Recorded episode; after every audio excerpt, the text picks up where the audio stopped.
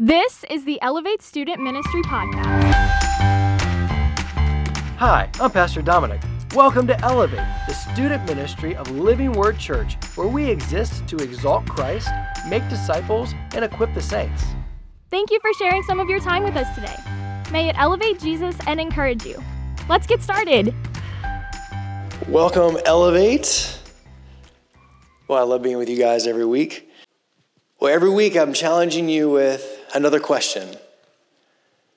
All under the heading of one bigger question. The big question is Are you willing to do whatever it takes to have the marriage you've always wanted? And it's such a strange question to ask teenagers because most teenagers have never thought about what kind of marriage they wanted, and yet many teenagers are jumping into dating relationships with no clear heading or direction of where they're going. So we're circling back around and building foundation. We've asked the question Are you willing to embrace the other gender's differences? Men and women process life very differently, and the biggest mistake that we make is assuming they think and process the way we do. Are you willing to grow first before jumping into a dating relationship? Because being the right person is more important than getting the right person.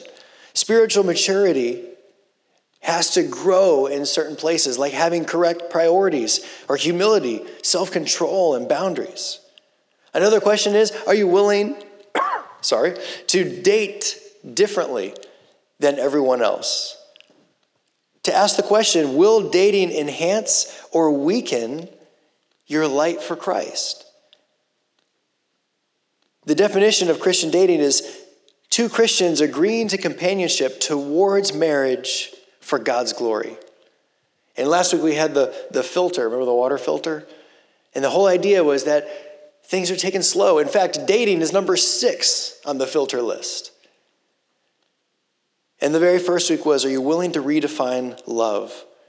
Love's definition scripturally is it is a decision to choose, a commitment to choose. To say I love you is to say I choose you and I set myself apart to belong to you, to be yours. I choose you and I set myself apart to be yours. But the good news is, is that if love is not an emotion, if love is a choice, then it empowers you. It empowers you to choose wisely. And that's our theme for tonight. We've talked about being the right person. We've talked about healthy steps in the selection process, but tonight we're talking about who to look for. I need a handful of volunteers. Oh, this is beautiful. I love this open stage. Okay, I need like, uh, I don't know, 10 volunteers. Yeah, sure. One, two, three, four, five. Just if you have your hand up, come up. And I want you to come up onto the stage right here in the middle, take off your left shoe and stick it right in the middle of this place right here. Awesome. Thank you guys. All right, you have five seconds. Take off your left shoe, put it in the middle. If you forget which foot is left, I don't care. Just pick off one shoe. All right, now everyone get down on your knees. Close your eyes. And on the count of three, find your shoe with your eyes closed. One, two, go. All right, if you find your shoe, stand up and head back to your seats. Yeah, I found mine. I'm pretty easy. Yes, almost. One last one. Yay, good job.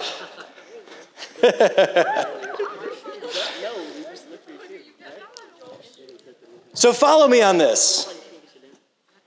What you just witnessed or were painfully a part of is society's view of dating, of finding someone. It's this blind search, hoping for the best, and everyone's doing it at the same time. It is chaos and it's a mess. And then somewhere, somehow, people are supposed to find this mystical one amongst the chaos. This other half, this missing piece in all of that mess. But I kind of want to challenge you with a different question tonight. Are you willing to discover instead of seek? And if those things sound similar, I want you to follow me. Seeking suggests that you're incomplete. You're missing your other shoe, and you're having to blindly search to find what you're missing and who you're missing. Fumbly, fumbling around blindly. Now, we challenged the concept of a, um, some sort of destiny number one in the whole world last week. We challenge the idea of this sort of blind searching, but instead filtering and using wisdom and using time and the Holy Spirit. But if seeking isn't the way to go, if you want something different than what the world has, if you want something of value that's lasting, that's full of the love of God on a foundation that can't be moved, elevate, you're going to have to do something different than what the world is doing. You can't live your lives searching and seeking frantically in a mess like that. So I challenge you to consider looking who to look for, changing that, not to seeking, not to striving, but to discovering.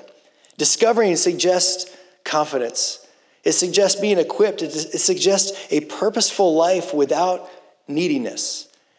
Instead of seeking the one, the missing piece, Christian marriage is actually choosing someone to be your one. Christian seeking, Christian discovering, sorry, is about trusting the Lord. It's about resting because He's in control and He's, he's got you. A discovering Christian who's single feels the freedom to put themselves out there and meet people, to take initiative to pursue the kind of person they could see themselves with without anxiety, without pressure, without insecurity, because their focus is different. They aren't seeking their one to find wholeness anymore. They have found their one in Jesus. They are already whole. They don't have to find the missing shoe. They're complete in Christ. So it changes everything. There's rest there, there's peace there. There's no franticness, there's no anxiety. A discovering Christian is comfortable in the knowledge that God will get them where He wants them to be, when He wants them to be there, and they'll be with who God wants them to be with when they arrive. Do you hear the rest in that? Their focus is different. They're preoccupied with something different than just finding a romantic partner. Their purpose is far greater than that. It's from a place of peace that they're choosing. Choosing, not, not seeking, not striving, but they're choosing a life partner based on patience and wisdom and the Holy Spirit. And so tonight we're going to talk about biblical principles to look for. In choosing a partner, you need to be looking for the three C's the person's course, their character, and their compatibility. So, first, let's talk about considering their course. There's a great story from one of my uh, living heroes named Bob Goff. And he's one of my heroes because he lives a very whimsical life. He's a lawyer, so he has like a, you know, a dry job, except instead of owning a lawyer's office, he has a subscription to Disneyland in California, and he meets his clients out on Tom Sawyer Island. I mean, that's the kind of guy Bob Goff is. Well, Bob Goff, when he was in college, which is probably a long time ago because he's old, hitchhiking was still a thing. And it was common. And so he would dress nicely and he would stand by the side of the road, and that's how he got from college to home, back and forth. That's how he traveled. Well, one evening, he's on the side of the road and he's in the middle of nowhere and he's stuck and no one's picking him up. To make matters worse, it starts to rain. So he's in a suit, he's got his bag, it's raining on him, and no one's coming. Now, see, this is where it gets kind of flinchy. One of his tactics was when someone would pull up, he would first look in to see them, sort of analyze the environment in there, and then he would ask them where they're going. And this would give him time to sort of assess is this someone I want to be with and climb in a vehicle with and be behind, you know, have them behind the wheel? Well, now on the side of the road, waiting there for I think it was like 12 hours, rain, it's miserable. Finally, a van pulls up and he doesn't think twice. He opens the door, climbs in, and the van takes off. And the first thing he noticed was the smell. It was ripe and horrendous. The second thing he noticed was that on the dashboard was a picture of a man's feet. And the third thing he noticed was his driver was this big, burly, bearded guy who wasn't making eye contact with him. So things were getting strange very, very fast. So he thought, you know, I'm going to. I'm going to try to start a conversation. Let's break the ice. And so he says, Hey, you know, I'm, what's your name? Where are you going? And the driver didn't answer or look at him, just kept driving, right? Yeah, me too. Finally, after he tried to initiate a conversation several times, the driver does this. He's sitting there at the steering and he turns his head, you know, like the, the villain move in movies, turns his head slowly and goes, Do you want to know who I am? I'm Satan.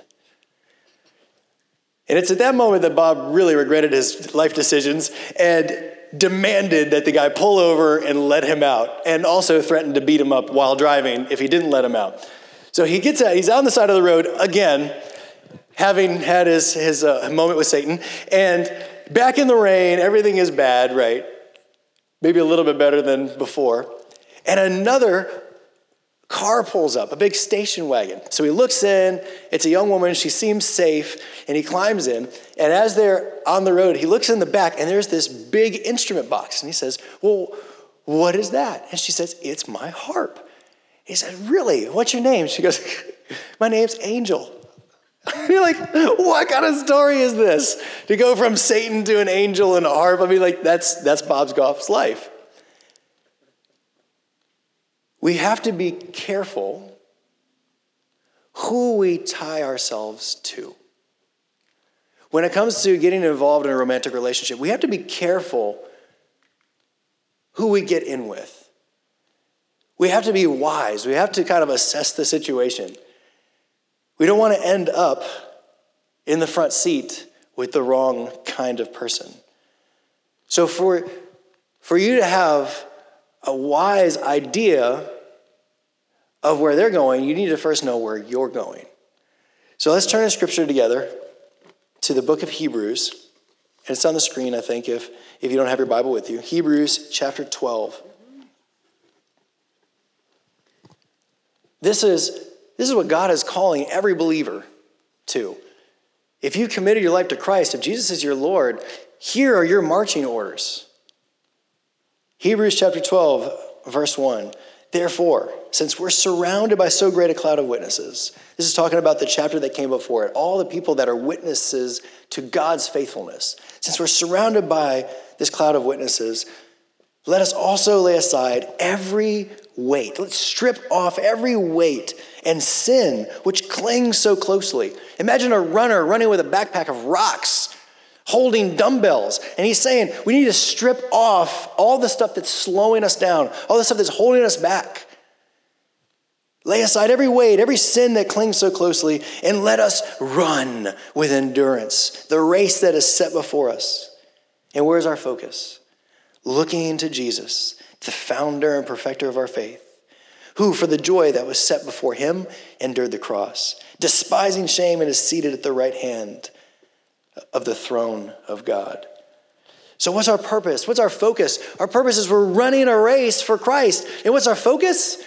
It's Jesus, looking to Jesus. And a romantic relationship should never divert from that purpose. Proverbs 4 25 through 27 says, Let your eyes look directly forward, don't swerve to the left or the right. This is your focus, this is where you're going. And the person you're looking for should be walking the same course towards the same goal that you are. And tonight is all about indicators to glance over and see if someone is on a parallel course with you or not. And it's that simple.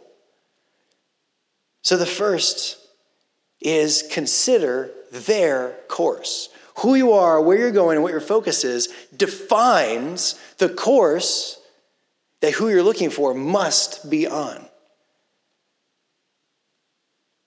Who you're looking for is determined by who you are. 1 Peter chapter 2 verse 9. This is who you are, Christian. I would love to just preach this verse. We could do it, I could spend hours on this. This is beautiful. You, believer, are a chosen race, a royal priesthood. Consider the blend of that royalty and priesthood together, a holy nation, a people for his own possession. You belong to God. You don't belong to yourself anymore. You are his own possession for a purpose that you may proclaim the excellencies of him who called you out of darkness into his marvelous light. Your identity is for the sake of his glory. So, Christian, you belong to the sovereign God. So, you're a person of clear identity. You're a person of profound purpose, and you're a purpose, person of comprehensible value. And you're looking to discover a person of value who is going the same direction and treasures your value. Did you follow me on that? You're looking to discover a person of value who's going the same direction you are, who treasures your value. We put a lot of time and money and energy into promoting ourselves.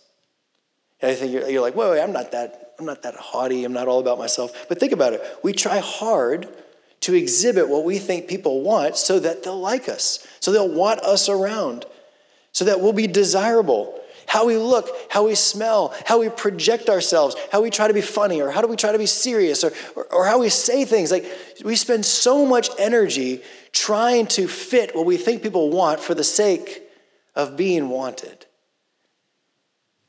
And then add to this being around someone that you really like, have a crush on, are attracted to. How much more is that heightened? This desire to want to be likable, to want to be desirable. In the realm of Christian discovering, what you choose to promote about yourself is critically important. The quality of people attracted to you will often be proportional to the value that you exhibit. So, what is it that you feel tempted to exhibit?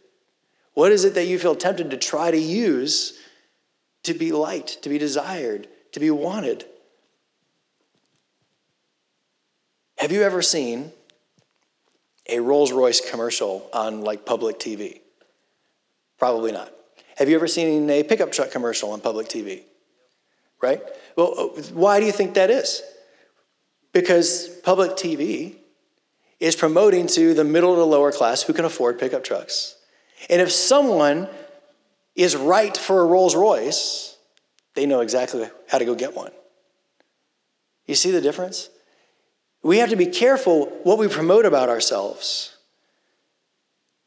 We need to double check that we're not advertising to the average because middle and low class is who you'll attract. If you feel that you have to compromise your integrity to date someone sooner, you're not a whole person yet. You still see dating as finding your left shoe. Girls, I want to pick on you for a minute. I'm going to get to the guys, so it's okay. Girls, this includes advertising with your bodies. Don't buy the lie that you'll attract a guy, and after you hook him, he'll then seek out your real value and appreciate you. That's not the way this works. What you use to attract will determine who you attract. So decide who you want to come knocking. Because it's going to shape who you project yourself to be. Sure, you'll attract guys, but are they the kind of guys you want to attract? If you want a high class life partner, don't advertise to the truck buying public. Because they'll come wanting what you're advertising, and you'll doom every relationship before it starts. You want a guy who's going to have value seeking someone of value, not someone who is coming for what they can get. Guys, us. We have been the average that I'm talking about. Sin has messed up our world and corrupted humanity into a place where women feel they can never measure up or find peace with exactly who they are. And guys, we've contributed to it. We need God to give us new hearts and new eyes, and we need Him to make us men of integrity who see women the way God sees them and to treat them the way God treats them as invaluable daughters of God. And then, perhaps, in the little worlds that God has put us in, we can create an atmosphere where the girls around us don't feel that they have to project themselves that way, that they can be who God's meant for them to be. So, guys, let's be careful. Now, guys and girls, kind of a closing thought on this be and present yourself as the kind of person you hope to find. Look for someone of value who's looking for someone of value. And I've got really good news for you. If you gave your whole life to God's will, you don't have to stress in this. Seek Jesus as your number one and leave your number two to his time and his place and his will.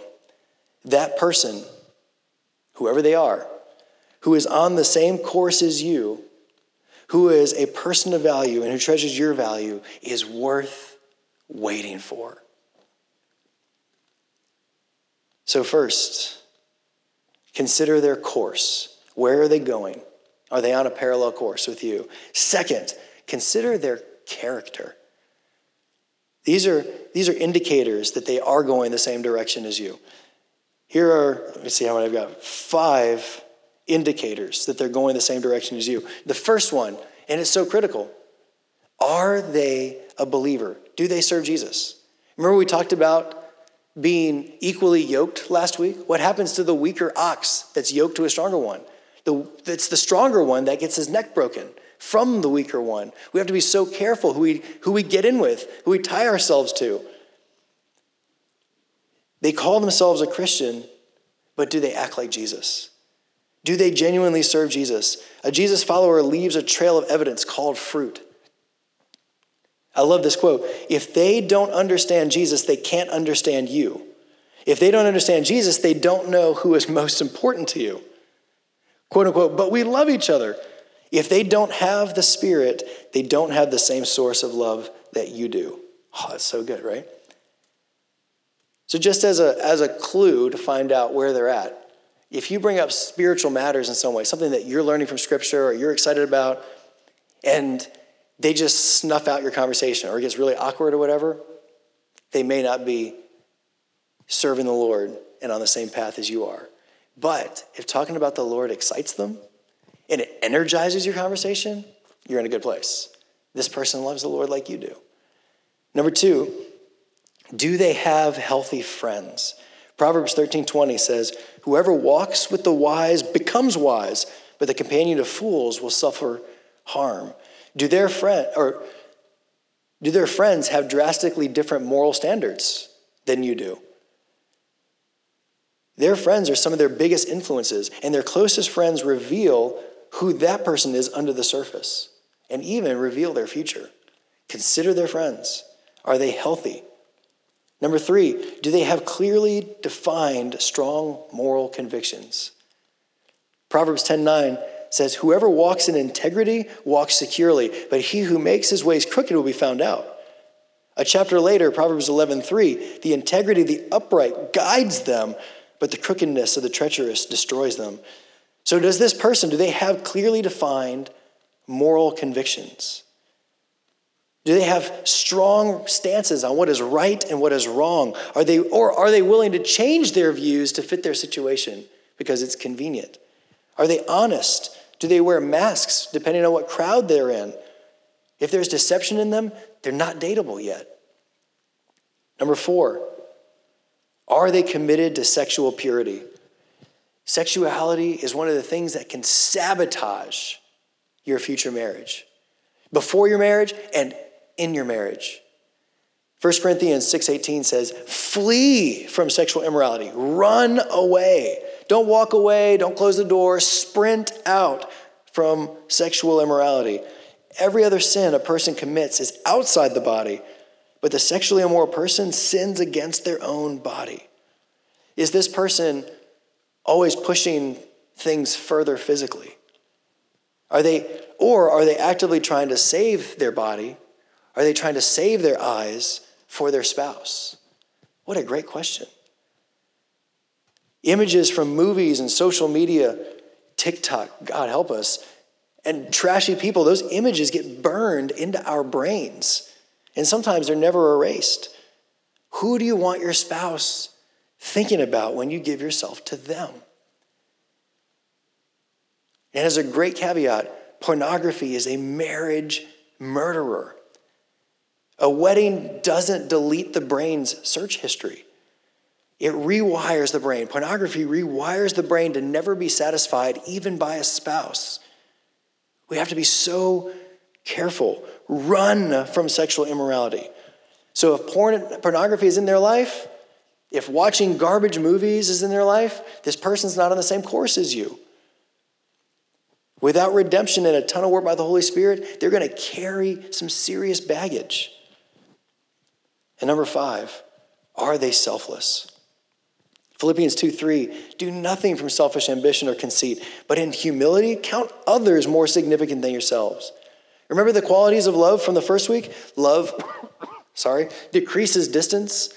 Love is unconditional. Love is sacrifice and nothing less.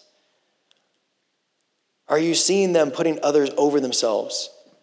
Would they even risk your friendship with them to act in your best interest? Do you want to know if someone is selfless? Do they respect you? Do they have high regard for your feelings and your wishes and your needs? This is either going to make a, marriage into a prison or it's going to make your marriage free, whether or not they respect you and you respect them. And as a side thought, a huge sign of not respecting you is manipulation. And it's worth going and Googling some of the signs of manipulation and different forms of manipulation so you can identify them before you jump into a vehicle like Bob Goff, before you tie yourself to someone who is manipulative. If they're using guilt trips to make you feel guilty to get their way, if they're aggressive or, or if they're, you challenge it and so they escalate in anger or being pushy, be careful. If they're always playing the victim and woe is me and everything is bad, if they try to criticize you or pick at you or make fun of you to get their way, like these are signs of manipulation. Don't tie yourself to them. This person is not dateable yet. So, who is a Christian looking to discover? It's someone on the same course with rich character. Course and character. But these two alone make outstanding friendships, but they aren't enough for a life partner. A future spouse also has to be, our third C, compatible. On the same course, godly character, and compatible. So consider the compatibility. And just before I even launch into things to look for for compatibility, I kind of want to blow up a myth first. Stop making attractiveness an idol. Whether or not you think they're hot or sexy or whatever is not a compatibility test. Unlearn the lie that there is some sort of physical standard that everyone has to get close to. It's a myth. God created us and He doesn't make junk. The world does not get to set a standard for beauty or handsomeness or whatever it is. The world doesn't get that right. No, God has the right as creator. The world doesn't get that right. Your standard, listen now, remember love is a choice? Your standard for beauty or attractiveness or whatever is the standard you choose to view the person you've chosen. Did you follow me on that? Your standard is how you choose to view the person you've chosen. And as sort of a silly example, I swear my wife is blind to every other guy. It's like she's made a conscious choice that what she finds most attractive in a male is short and skinny, huge chin, and curly hair. And she looks at me and she's like, voila, he's perfect. But isn't that love?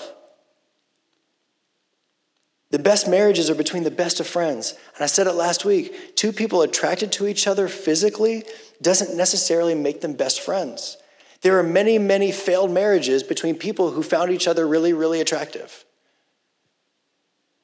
But best friends will grow in being more and more and more attracted to each other. So stop making that an idol. It's not worth it. So, compatibility test number one, and this is coming from your perspective, this is your gauges, your litmus test. Number one, do you admire each other's character?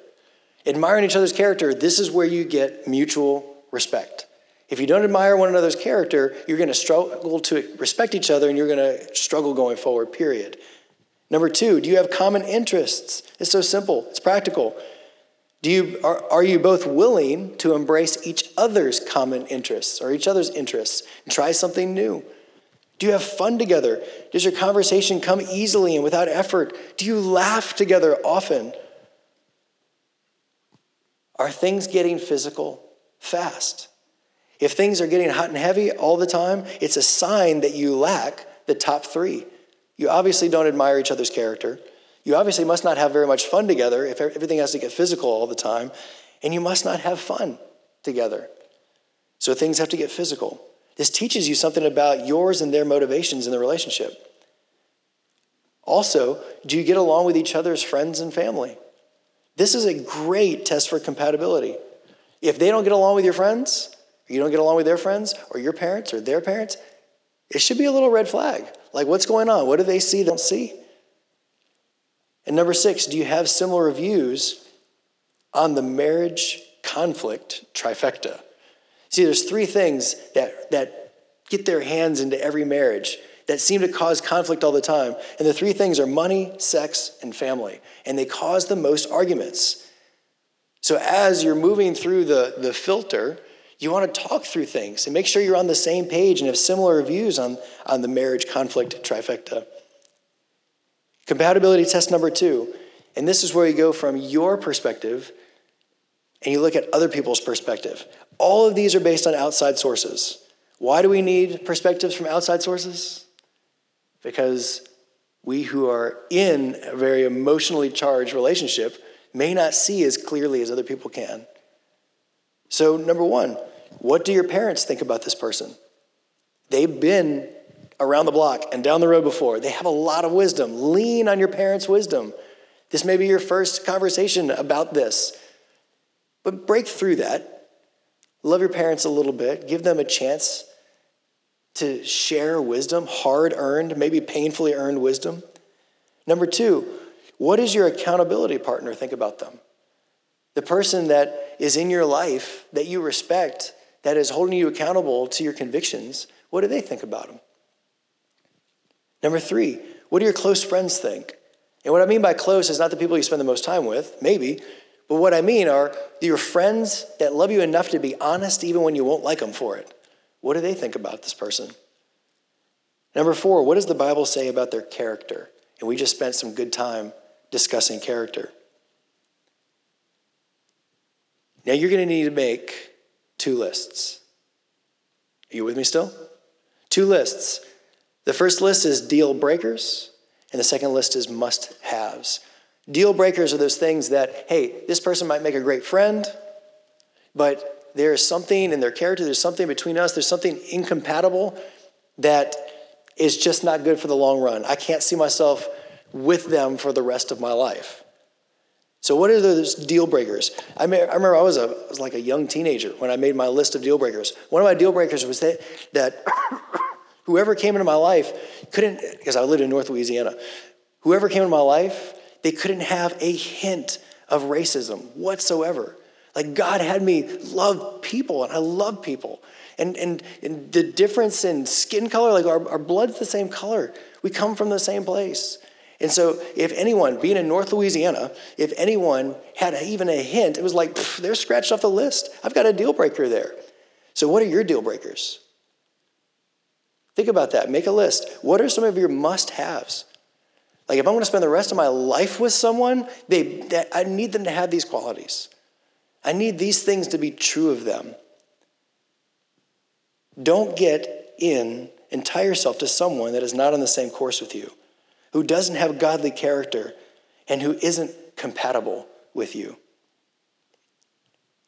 Now, someday, you may find yourself in a relationship with someone who isn't going the same direction you're going. Now, you must have skipped some steps in the filter process, But you find yourself in this relationship and you're like, mm, they're not going the same way I'm going. They don't have the godly character I'm looking for. I don't think we're compatible. This relationship is unhealthy. I can't see myself with them for the rest of my life. And you need to consider ending it. I remember I was a freshman in college and I was dating this girl for a handful of months. And my friend asked me, he said, Can you see yourself with her for the rest of your life? And I was like, No. And he's like, Why are you dating her? I was like, I don't know, it's fun. And he was like, Well, why are you wasting your time and your energy and your emotions? And it was like, this was like, I got called to the carpet. And it was amazing. I was like, oh, okay, it's true. So we broke up, and it was painful and it was a mess, and it was one of the best things that could have happened. Like, if you see yourself in a relationship and this person is not showing the three C's, you might come to a point that it's time to end it. Or maybe someday someone breaks up with you. Ouch, that stings. It's a, a very possible reality. So, I've got for you and for your consideration five survival tips for dealing with breakups. You didn't know you were getting this tonight, huh? This is free of charge. Number one, five survival tips for dealing with breakups. Step into your feelings. Whether you're the one being broken up with or the one doing the breaking, if you cared for them, if you invested in them, it hurts. There's no way around it. That's a reality. Don't bury it, don't try to get around it. The reality is it hurts. And this pain is probably going to be proportional to how much trust is broken, how long, how much investment. Promises may be broken, expectations are crushed, your social status is changed abruptly. If your identity was in your relationship, which it shouldn't be, well, that's shot now. You may feel a blast of insecurity, personally attacked, confused, overwhelmed with what ifs. Breakups are painful and their feelings are real. It's okay to cry, it's okay to be brokenhearted, it's okay to be a little angry. But no matter how much it hurts or how impossible it is to see a future, you're not always going to feel like this. I promise you. Your feelings can be real, but at the same time, they can be wrong. It's not the end of the world. And we have a very real God who you serve. Psalm 147 3 says that God heals the brokenhearted and binds up their wounds. Time and the Holy Spirit are powerful healers. There's hope past this pain. Number two, gain perspective. Here's a few things to remember. Remember who you are, remember whose you are. Who God has made you isn't based on whether or not you're dating or who you're dating. No, you belong to Him. Your identity is in Him. Isaiah 43 1 says, I have called you by name. You're mine. You never even really belonged to that person. You belong to your number one first, Jesus. There's your stability. There's your anchor, no matter how much it hurts. Number two, remember that you have a long life left. This was a tiny piece of your whole life. It's sort of like the mountain, right? And there's clouds that come and go It's to the point that you can't even see the mountain, but it's still there. And they're going to come and they're going to go and they're going to come and they're going to go. And this pain is going to come and it's going to go. You have a long life left, and your mountain is who you serve. Another one is remember that there's more to life than romance, there's more to life than a relationship. This relationship should not have been the most important part of your life. They were not, and they are not your anchor. They're not your identity, your purpose, your happiness, or your fulfillment. And remember, God hasn't stopped having a plan for your life. In fact, his kingdom and his mission are actually more important than happiness. His kingdom and mission are more important than romance or any relationship. Matthew 6:33 says, "Seek first the kingdom and his righteousness." There is more goodness, there's more purpose, and there's more joy ahead than there is pain right now. So, number one, lean into the pain. Number two, gain perspective. Number three, this is the hardest one forgive. And you may need to ask for forgiveness. Matthew 6, 14 through 15 says, If you forgive others their trespasses, your heavenly Father will forgive you.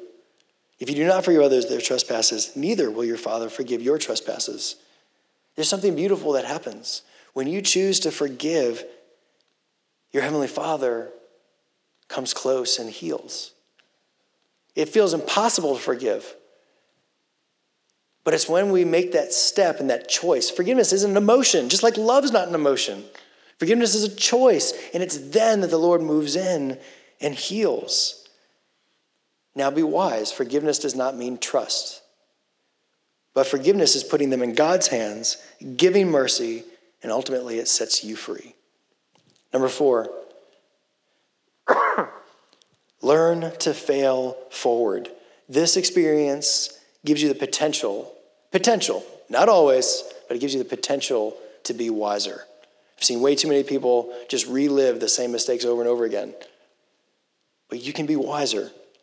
Consider were your priorities out of line? Did you commit too soon? Did you move too fast? Were you looking for something then that you now realize isn't important? Did you discover deal breakers or must haves that are now very important to you? How can you grow from here? Now, you'll avoid a lot of this pain if you go through the steps of last week. Go listen to it. Elevate Student Ministry podcast. Number five, the last one don't rebound. It's not worth it. This season of singleness is a blessing. Lean into Hebrews 12, 1 and 2. Lay aside every weight, run with endurance, and place your eyes on Christ. He is your most important relationship. And listen, don't rebound. Whenever you feel like you're discovering, deciding who to look for, begin with step number one. Don't leap. So many times I'll watch relationships happen and they'll get to, you know, step six, and then in 10 days with their next rebound, they're back at step six again. No, no, no. Take it slow. Filter, filter, filter. It's worth it. Are you willing to do whatever it takes to have the marriage you've always wanted? Are you willing to discover instead of seek? So here's your challenge for this week pen and paper, write your list of deal breakers, write your list of must haves, and do it prayerfully. Heavenly Father, I thank you for these students. I thank you for your word that brings so much clarity. I thank you that our identity shapes who you're calling us to discover. Lord, unravel every need in every heart in this room that feels the pressure to seek and to strive blindly for some missing piece. Oh, Father, you fill the shape in us that can't be filled by anything but you. So I pray, Lord, that you are developing whole Christians in this room whole Christians that can walk in confidence and rest that you are in control. that don't have to seek, they can discover that you, Lord, would bring your choice. And yet they'll release that even into your hands. Thank you, Lord, for wisdom in your people. In Jesus' name, amen. Thanks for listening, and a special thanks to all of you who have subscribed, shared episodes, and left reviews. If you would like to learn more about Elevate, you can visit us at iloveelevate.com and follow us on Facebook and Instagram. Thank you for everything you do that brings faith, hope, and love to the world around you. Now go, follow Jesus.